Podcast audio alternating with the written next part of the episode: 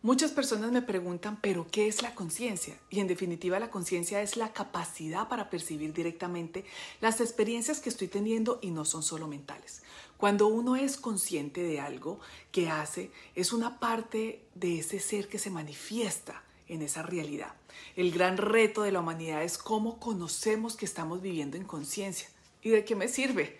Cuando alguien despierta es plenamente activo de todo lo que ve, lo que siente, lo que escucha y está allí en atención a sus pensamientos, a sus sentimientos, sin alterar esa paz en momentos desagradables.